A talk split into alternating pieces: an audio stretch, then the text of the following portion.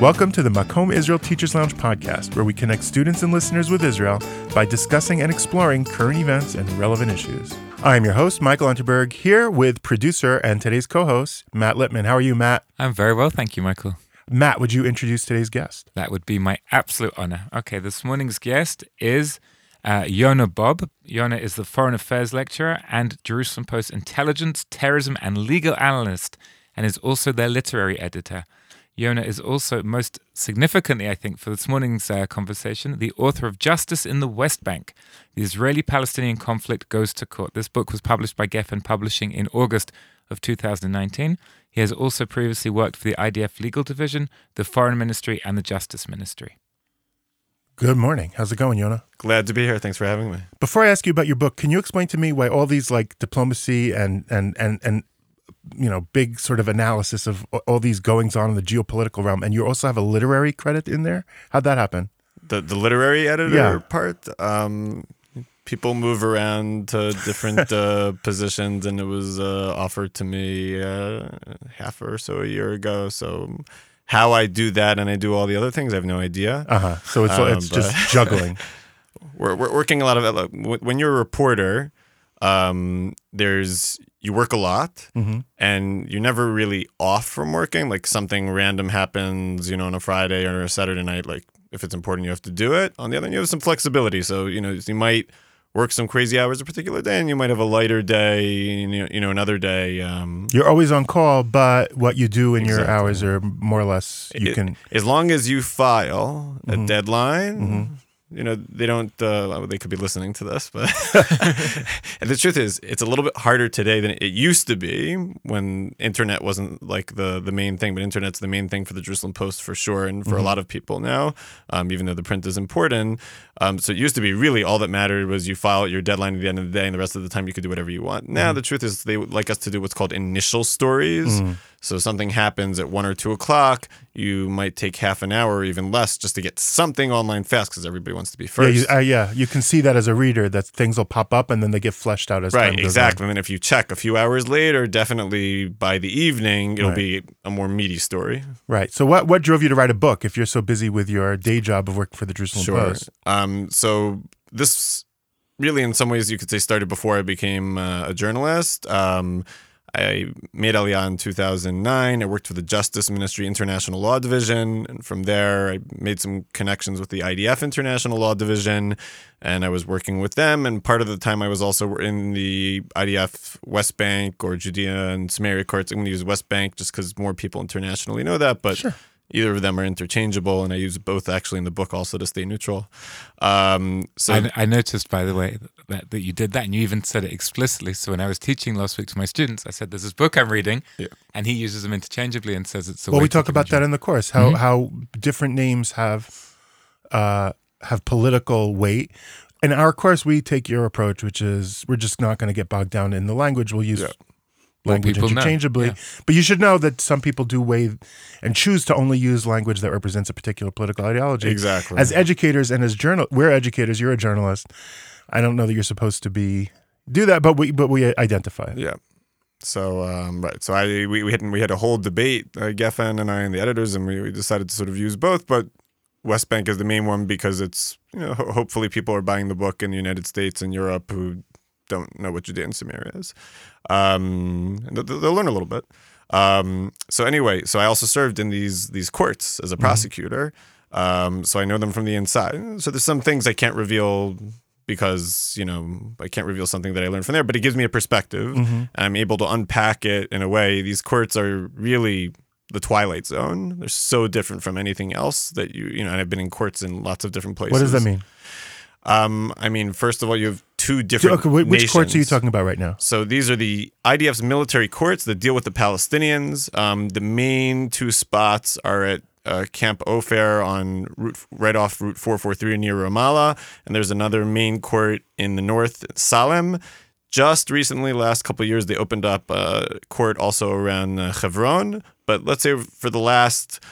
long period and most of the period that the book is covering, it's basically Ofer and Salem, and that's any crime the Palestinians commit or suspected of committing is going through these courts. So if you want to talk about 90% of any terror act is going through these courts. People might not realize when they're reading in the newspaper about what's happening to terrorists, it's these courts, it's always these courts. And you can go, you know, then let's say something that's like the least politically provocative, people just crossing the border illegally to work for Jewish people in the West Bank who are happy to pay them, but they're doing it off the books. They didn't want to wait to get the, you know, full official permit. Not a terrorist. They just need a little bit more money for their family, and sometimes they get caught. Most of the time they don't get caught. Mm-hmm. Sometimes they get caught, and that's all the courts deal with that. And then you have the other very political piece is minors who are, you know, let's say throwing rocks, mm-hmm. And there's a whole spectrum of what that means. Some of those minors don't get arrested at all. Some of them get arrested and might be in jail for like a few months or, you know, get a warning. And then you have people who might, you know, be throwing rocks at cars, maybe even with a lookout and planning in a way to actually try to hurt people. Those people could actually serve real time. So, and let me just see if I understand this. The reason that these are military courts is because the West Bank isn't annexed into the state of Israel. So it's not under the jurisdiction of Israeli legal courts. It's under the military justice system. Correct. So now we're diving deep into international law. And right, when Israel, there was the 6 Day War, and Israel, you know, either took over or got back, however you want to look at it, Judea and Samaria, the West Bank. You know, basically under international law, there's a way to administer a disputed area, a population that isn't yours. The Palestinians, you know, weren't our population. That's legally occupation, right? It's right. It's not political occupation. It's called belligerent occupation under international law. It's a neutral term. It doesn't mean anything good or bad. It's just you're that's there. What it is. It's occupation. You're there, and usually the presumption is that within X number of weeks or months or a couple of years, there'll be some sort of deal that will set the new borders and you'll leave, you know, whatever area. Or part of it will stay, part of it won't. Germany is defeated in World War II. The Allies are going to administer until Germany can form a new government. Germany, Japan, Iraq, in the Gulf War. Right. And then Iraq will be reestablished somehow. It may take a few years, but... And in the meantime, you need to deal with crime, and so you have military courts. And the reason it's specifically supposed to be... people attack Israel for this, but the reason it's supposed to be military courts is the idea is it needs to be different, mm-hmm. because if you look historically when the conqueror, so to speak, took over another land and they threw foreigners into their courts, they were kangaroo courts. They weren't given the same rights. And the idea is, no, we're not going to pretend, you know, that you're the same and have a kangaroo court. We're going to, you know, it's going to be different. We're recognizing, at least until there's a decision to annex, mm-hmm. that it's temporary, and or until there's not a Palestinian state. One or the other. You're not our citizens. We don't have full whatever over you. But we're in this situation where, since we're here, we have to administer, you know, the area and deal with crime and security and those sorts of issues. Can I just ask a question about the intention of these courts? So you said that they're meant to be, like the example that Mike gave was like a short-term fix for like Germany and things like that. Is the intention that these courts should have a longer legitimacy? No. Like this court now has been going on for decades. No, so, and that's the heart of the problem. No one had a clue that this would go on this long when the conventions dealing in international law, which were written much earlier, never planned for anything like this. And so you hear the critics against Israel will say, look, maybe these courts were okay the way they're set up for a couple of weeks or months or years, the way sort of everybody sort of thought it might work. But once you get into 5 years, 10 years, 50 years, they can't be the way they are. And they need to either need to disappear. You know, some people in my book, you know, Gabi Lasky, who's both a big human rights lawyer and activist for Meretz, will say, there's nothing you can do to fix these courts. You just got to disappear them. And then Mirav Khoury, I interviewed two major Israeli people, two major Palestinian people, and Mayor of course on the Palestinian side said, one of the lawyers for Palestinians said, it'd be better if there was no occupation, but you can actually work, you know, with these courts. There could be better ways, and she had some radical ideas about what if you had, you know, foreign observers sitting on the courts, which Israel actually did do, not for the courts, but the Turkel Commission, which dealt with international law in the 2010 flotilla, actually had international observers on it, even for the most top-secret issues. They let the international... There was from Australia, the United States, some other countries. And so there was she threw out this idea, how about, you know, you have foreign observers? And, you know, all kinds of other specific issues with the courts technically speaking, the courts use a lot of the same rules of evidence and rules of procedure as Israel, but there are specific areas where they depart a lot. And so those, departures, they'll say, you can't depart like that. You have to, change something, reform something. I've got another question about some of the types of cases that are tried in these military courts. So let's say there's an example of, God forbid, domestic violence or something, or somebody mugs somebody else. Somebody stole a car. Yeah. You're talking about Palestinian against Palestinian. A Ramallah resident steals his neighbor's car. Yes. These courts don't deal with that. Palestinian so these deal with basically crimes of Palestinians against Jews. There's some very specific exceptions where they might deal with Palestinian versus Palestinian, and where they might, most of the time, if a Jew commits a crime against Palestinian, also that would be in the civilian courts. But let's say Palestinian steals another Palestinian's car. There's no sort of other special side to it. The Palestinians themselves deal with it, and they have their own courts. But if a Jew steal a Palestinian's car inside the West Bank, they would be tried in the civilian courts. In the civilian courts. And this is one of the most controversial pieces. This is, again, critics will say that's, separate and not equal. You have one set of courts with one set of justice for Palestinians, one set of courts, one set of justice for Jews, and they're living in the same place. They should all be in these courts. Under Israeli law, it's actually possible to try Jews in these courts. Decades ago, the Attorney General, I believe in the 80s, made a policy decision that it wouldn't stand up in the High Court of Justice. The High Court of Justice would say, look, what's the difference? The difference isn't where people live or their identity, it's their citizenship. So Israeli Arabs, if they commit a security act, are also tried in Israel in the Israeli civilian courts. And so Israeli Jews have to also be in Israeli civilian courts.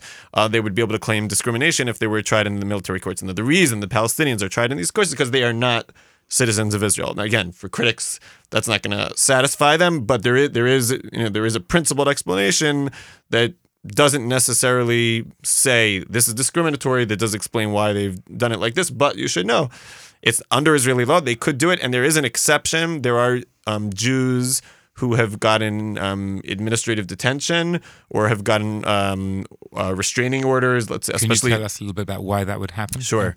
I'll give you the best example. Administrative detention without indictment or anything like that, where they just hold somebody for extended amounts of time. Right. There's a judicial proceeding, but it's not a criminal proceeding. They don't have all the same rights. So in 2015, there was a Palestinian family in Duma.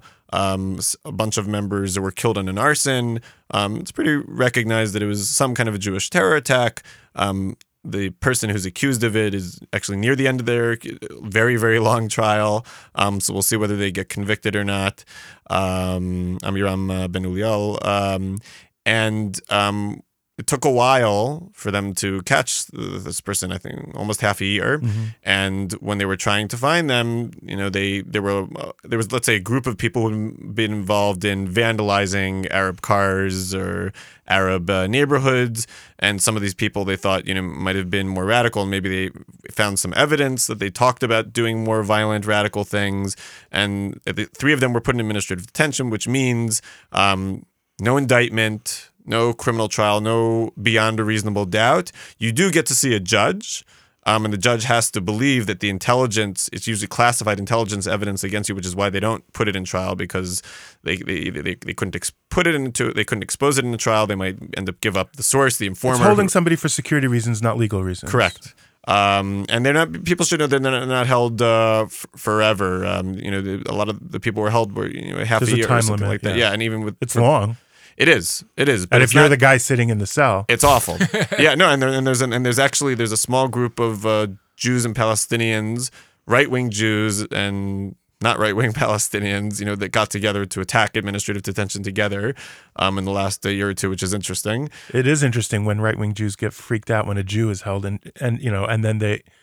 but when Arabs get held, it doesn't bother them. So this was the first time that they actually got together. Yeah. There was a conference last year that I wrote about where they got together and sort of criticized both sides. It was a very unusual situation.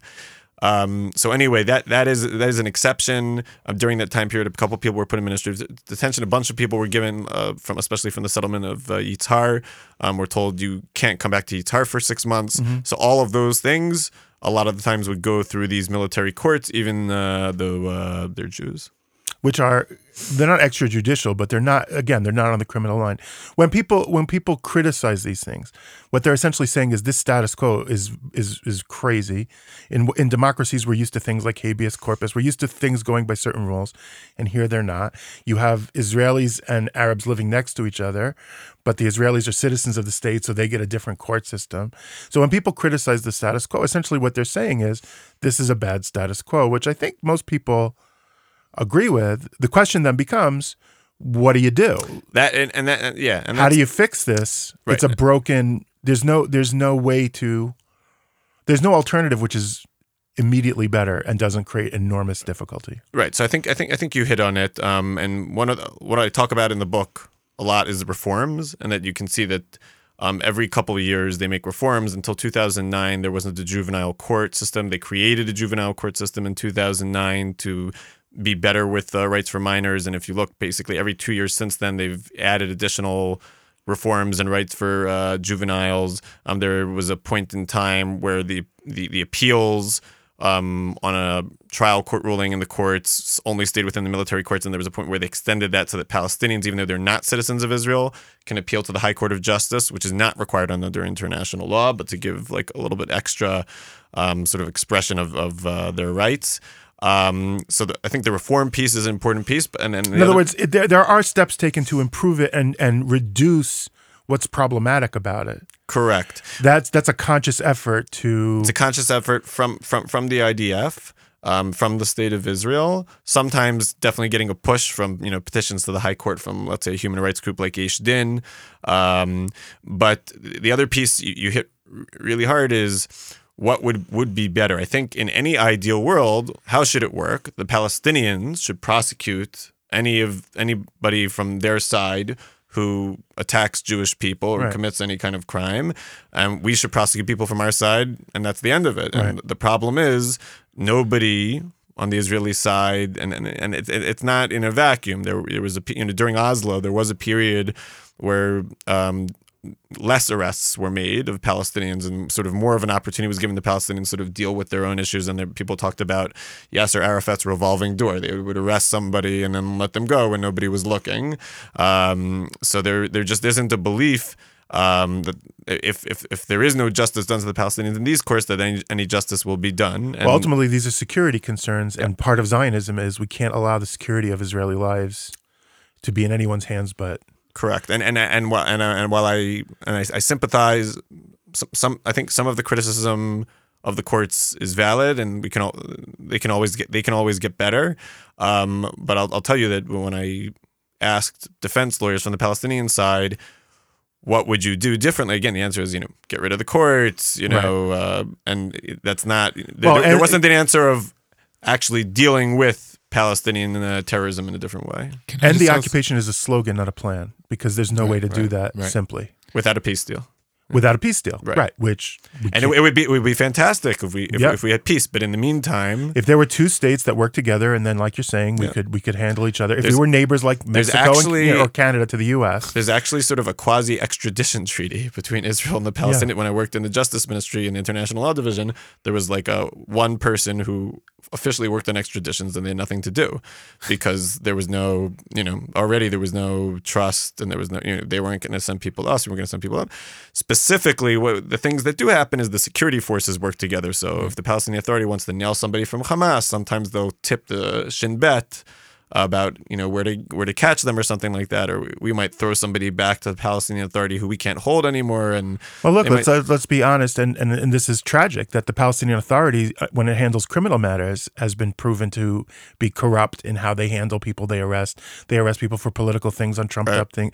Within their own population. I'm talking about just how they handle their own population. Yeah. They're not handling because we were saying if I steal my neighbor's car, I'm handled by the Palestinian Police, Palestinian Authority, which Palestinians complain is unbelievably corrupt. Yep.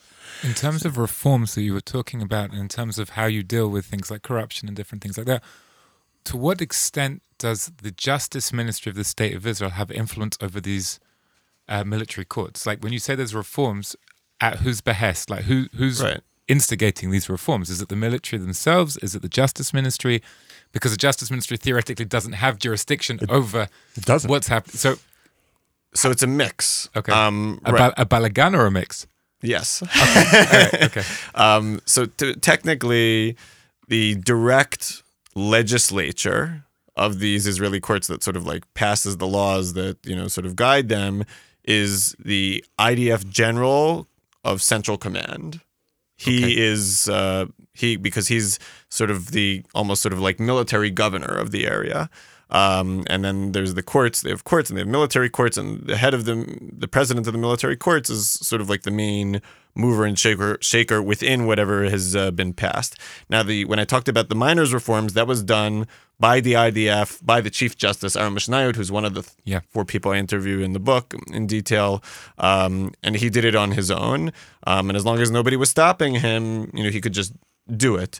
There are certain things where you would need either the military commander to pass or the Knesset to pass. Sometimes the Knesset can pass something, and that can sort of indirectly end up making or pushing the military to do something, because ultimately, even if the military commander, you know, he's like the legislature, so to speak, the military is answerable to the Knesset. So you can, in a roundabout way, get laws from Israel into you know, these particular laws, and the Justice Ministry is, you know, the Attorney General is the top official there. He also is in charge. You know, there's the chief IDF lawyer, and then so he'll have a chief West Bank prosecutor. That's the other person I interviewed in the book. And the Attorney General is the top person there. So they can influence them. And I talk in the book about administrative detention. There's a chance that they might do some reforms of administrative detention, make it possible for some of the quote-unquote secret evidence to be exposed to, let's say, a general defense lawyer who would be, let's say, a retired Israeli judge. And he might argue just, you know, without the Palestinian in place, because they don't want to leak the confidential information, but that might give them an opportunity to attack, you know, secret evidence against somebody. So that's something where the Justice Ministry is very involved. You could say at the end of the day, the IDF makes its own decision, but the Justice Ministry and the Attorney General absolutely are involved. Yeah, because in a democracy, the military is under the command of the civilian government. Right. But essentially, the West Bank, the Arabs of the West Bank are overseen in terms of security by the IDF. Yes. And that's including in legal things. I mean, it's such a complicated mess. And that when people criticize, you know, if I was an Arab parent who my kid was arrested and had to go to military court, I would say that's crazy. Like, I get it, but the status quo is unfortunately. When we talked about a Twilight Zone, you know, so you have these two peoples, and there's Hebrew and Arabic being spoken. Now, you could say that you know, that occasionally happens in Israeli civilian courts. You'll have somebody Russian or English speaking, and you'll bring a translator. It's not the same at all, wow. because you know, since somebody's, you know, from a completely different culture, it's not just, you know, so somebody's translating to them what the proceedings in Hebrew are in Arabic, but it's also, you know, culturally they don't, you know, understand what's going on. They're not citizens. They're in an alien environment. And there's a lot, you know, everybody who's part of a proceeding in Israeli courts where somebody, you know, has, you know, needs it translated into Russian or English. They're entering as citizens who can vote. They get. And they're starting from, right, similar premise. Nobody sort of thinks that the court itself might try to pull something on them. People are fighting about, wait, did they translate that in Arabic correctly, or are they trying to pull a fast one? Right. Wow. And then you have... They went to high school. They learned about Israeli civics. They learned about how things work. And if it's a terror case in these courts, you might have 5 feet away from each other in the very small place where audience people can sit. You might have family members of a Jew who was killed and family members of the Palestinian who's on trial, like, that close to each other. And then you have like extra security guards in between them to make sure that there isn't, you know, a fight doesn't break out. And that's... You don't see that kind of dynamic usually in Israeli courts. Wow. People don't fight in Israeli courts? I can't believe it. They fight, but it's not the same. It doesn't have the same power. I mean, like, so you might have an organized crime figure every now and then, but the truth is usually the family of the people who were killed probably are afraid of the organized crime figures, so they're not going to show up or they're not going to yell at them. And here it's, you know, there's a national struggle. Here you don't feel like you're on the defense. You feel like you're a victim. In the both sides, both sides feel like they're victims. Yeah. It's and it's not that critics' things that they're pointing out are unfair. You're right. It's a crazy situation, like you're saying. It's the Twilight Zone, but any alternative makes things worse. And when you're annexing it and giving them all citizenship makes things worse. Leaving the West Bank and just leaving it to the chaos and disruption and civil war that would erupt, that's worse. And anything that we do that's a dramatic change would make things worse. So you're saying that there's been this process of... The key is the reforms, and I don't advocate a specific reform in the book, but I try to sort of throw out a lot of possibilities that there is room to learned about from the different people on the different sides. And that's what we should do. You're advocating that we should look towards reform. Should think about whether you like this one or that one, but... think about reform. When you explain it like this, and when you explain about the dynamic between the families of the victims and families of the defendants and things like that, it really adds a human fabric to it, which I think you also try to bring out in the book. But otherwise, sometimes we think about it just like, okay, this is fact one and this is fact two, but we don't think about the human element to it. But the way you're describing it now. The human element, I have a chapter about Ezra Schwartz from, the Massachusetts area, who was killed in 2015, and I have, his mother talked to me about the first moment when she finds out about it, and her mind is incredibly dramatic and depressing, and her mind's racing, and she doesn't understand what's being told to her, and sort of it's hard for her to accept it. Ari Fold, the Ari Fold trial just ended, I think a week or two ago, against the person who murdered him. So this can be very personal for a lot of people. And then on the Palestinian side, they have their... Ahed Tamimi was this, small teenage girl who was clearly, horrible manners, sort of pushing around a soldier who was like twice her height. But, was she endangering him? Did she need to be arrested and put in jail for 8 months? So there's a whole argument you have about that. I cover a minor Islam Ayyub who... again, maybe had some small infractions for throwing rocks, and then basically he isn't told all of his rights and gets sort of treated very aggressively by the police because they're using him to nail somebody important, and he's I think 14 years old, so it's like a very on both sides is a very emotional and human from both sides. And the basic military court systems, military tribunals aren't designed to administer to a civilian population for an extended period of time, so very problematic. We appreciate and we recommend that people pick it up if they want to uncover this sort of, it's an aspect of West Bank life that people don't normally pay attention to, but should. And they should, exactly as you're saying, pay attention to both sides and understand it more fully, because it's the reality that we live in. Right. You could get it from Stymatsky stores, Gefen, or Amazon. Okay. And Yonah comes to the States to teach, to lecture on Hillel campuses and things. Yeah. As a person with this background in international politics and things like that, what did you think of last week with this big brouhaha with all these nations, this unprecedented amount of foreign diplomats coming into Israel to remember the Holocaust? And I mean, that was a huge, putting aside the minor quibbles, the fact that Israel hosted so many people in such a big stage. Look, I mean, I'm in my early 40s, and, so there's some people who can go back farther, but I can tell you when I grew up, the idea that you would have Israel hosting the Russian president and the American vice president sitting basically right next to each other with just the Netanyahu couple in the middle. Unbelievable. You went in the French prime minister and the Ukrainian prime minister, 40 leaders. So, I think before we even get into what it'll all mean, it was an incredible event. And it says something about how far Israel has come and is a recognized, I don't know what you would call it, a regional power, but it's on the map in a very, in the international community, Israel's exist. I mean, that's why when people freak out about Israel's in danger, international there are problems. Israel has diplomatic problems, as does every country, but Israel's an accepted country on the international stage. Is that fair to say? Yeah, I think. Well, accepted is a different connotation, but people need it. I mean, people want to do business with Israel because of our high-tech sector.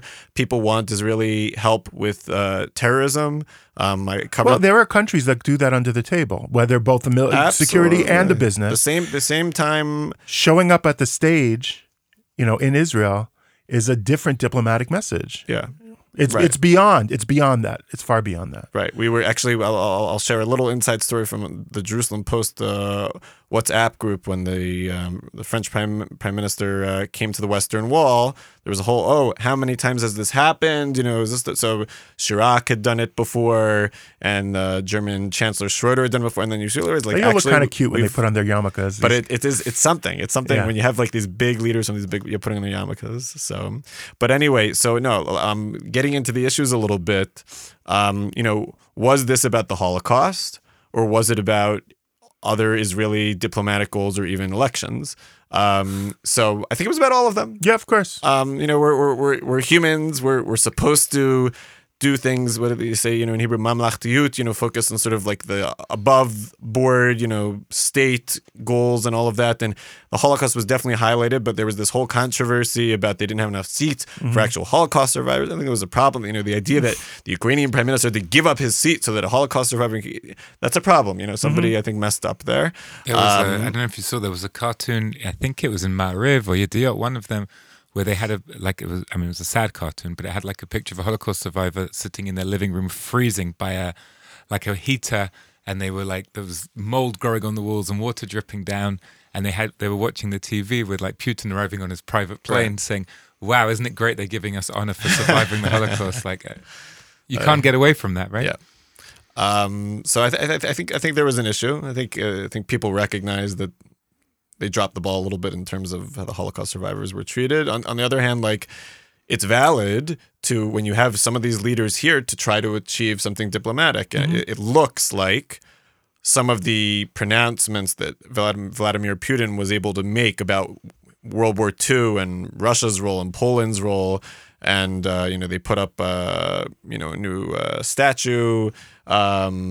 So, you know, various other things might get Naama Issachar, this young Israeli who, you know, is in jail potentially for 7.5 years in Israel for a tiny amount of... In Russia for a tiny amount of drugs that are legal in some places that she didn't even take out of her suitcase. She was just stopping over in Russia, and any normal country would have, you know, either let her go, or maybe she would have been there for like a couple of days. Slap on the wrist, yeah. Slap on the wrist. So 7.5 years was all part of a wider negotiation. Somebody that we arrested who was Russian, who was actually a hardened cyber criminal, and we weren't going to make that trade. And so this is a way, you know, that they could use to get Naama Issachar back. That's legitimate. And yeah, it's part of the trade, the business, you know. Yeah, it's trade, basically. Right. And we'll trade you these public things for you giving us things under the table. We're only seeing the tip of the iceberg whenever these diplomatic things happen. There's a lot going. There's always something going on, and it seems that the notifications about this, you know, Trump's ultimate peace plan that's going to be rolled out this week, and Netanyahu's going to be in Washington, and Gantz is going to be in Washington. It seems that, you know, Mike Pence, you know, delivered that message and sort of like calmed people down, because, you know, Benny Gantz from the Blue and White Party only a couple weeks ago had said if the U.S. puts out a plan, it would be a gross interference with elections. They were negative about it. Now he's, you know, in favor. Well, he was in a no-win scenario. If he's invited to go, then he's being then that's supposedly the White House saying, well, we recognize that you guys are in a political stalemate, so we'll invite both to respect you.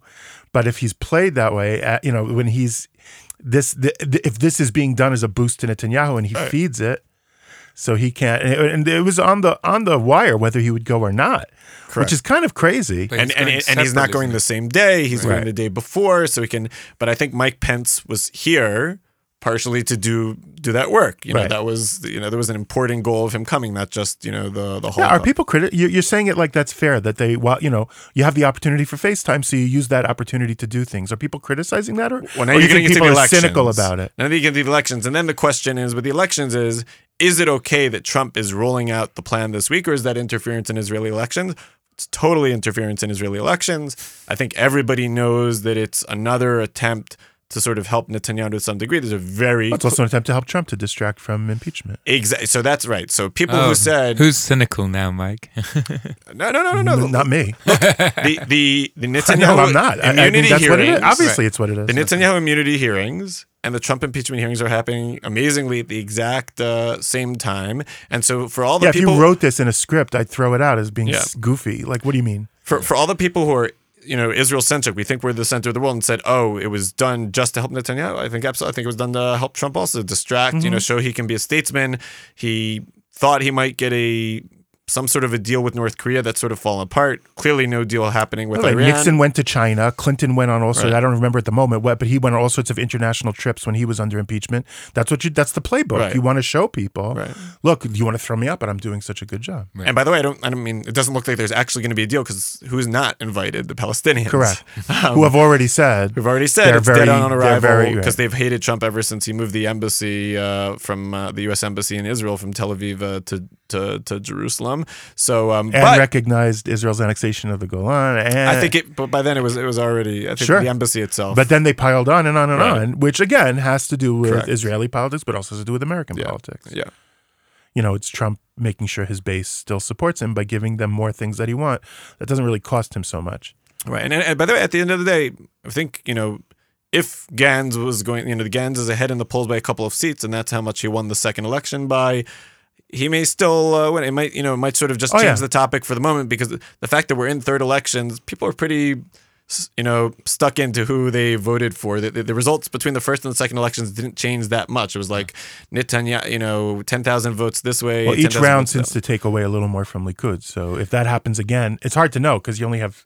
So that's the main thing that people, the main thing that people are saying is that maybe if Gantz was leading, if Blue and White were leading the Likud by 2 or 3 seats, this could have opened, you know, without this, because of the immunity thing, and immunity isn't popular even with a lot of Likud voters, even if they like Netanyahu, he might have opened up a 5 or 6 seat lead, and maybe now those people who might have been the only people who might have shifted their votes, maybe they won't shift their votes because they'll like what the deal comes out. But it depends, you know, if, you know, it depends where you're standing. Some people are going to say, the Palestinians will say, you know, the deal from the leaks, the deal isn't enough because we don't get our piece of Jerusalem and too much annexation of Jewish settlements. And people on the right who might have been thinking about whether they're going to vote for Netanyahu might say, who said that they can, Palestinians can have most of Area C? Right. So we'll see. It may end up being exactly the kind of thing that makes both sides angry, because it's a compromise. Yeah. But it's going to give us newspaper reporters a lot to write about over the next few days. I'm not worried about your job, man. You're going to get a lot of hits. You're working in a pretty good. It's you know, that old may you live in an interesting time. These are very interesting times. Will you be going to DC for this or no? No, it's not my beat. Yeah, it's not my beat. And I don't know that we'll be sending someone for such a fast. Usually, I think when they send somebody, it's like for longer. It's a good question. Okay. Well, I don't know that any hard work. This is more. We do send people, but we also have a Washington correspondent. Okay, so I'm sure he'll be covering it. Omri Nachmias. Okay. Yeah. We look forward to hearing the updates and reading about it. Yeah. Well, thanks. You have a very interesting job. Thanks for coming in and sharing. We could go much longer on both, on a whole bunch of topics with you. But thank you so much. We appreciate your insight, and we recommend that people look for the book to really sort of get a deeper understanding of what. And again, from both perspectives, that it really is complicated, but solutions are hard to come by. If anyone's looking in earnest to say, here, I have a simple solution, they haven't been paying attention. Yeah, no, it's definitely no simple solutions. Right, exactly. So thank you so much. Thank you, Yonah. Thank you. Thank you, Yonah. Thank you, Matt. Pleasure. Pleasure. And thank you, Ben, for engineering us to the end of the episode, even with a head cold. Bye-bye. Thanks for listening to the Makom Israel Teacher's Lounge podcast. Don't forget to share, subscribe, rate, and review. Join us next time.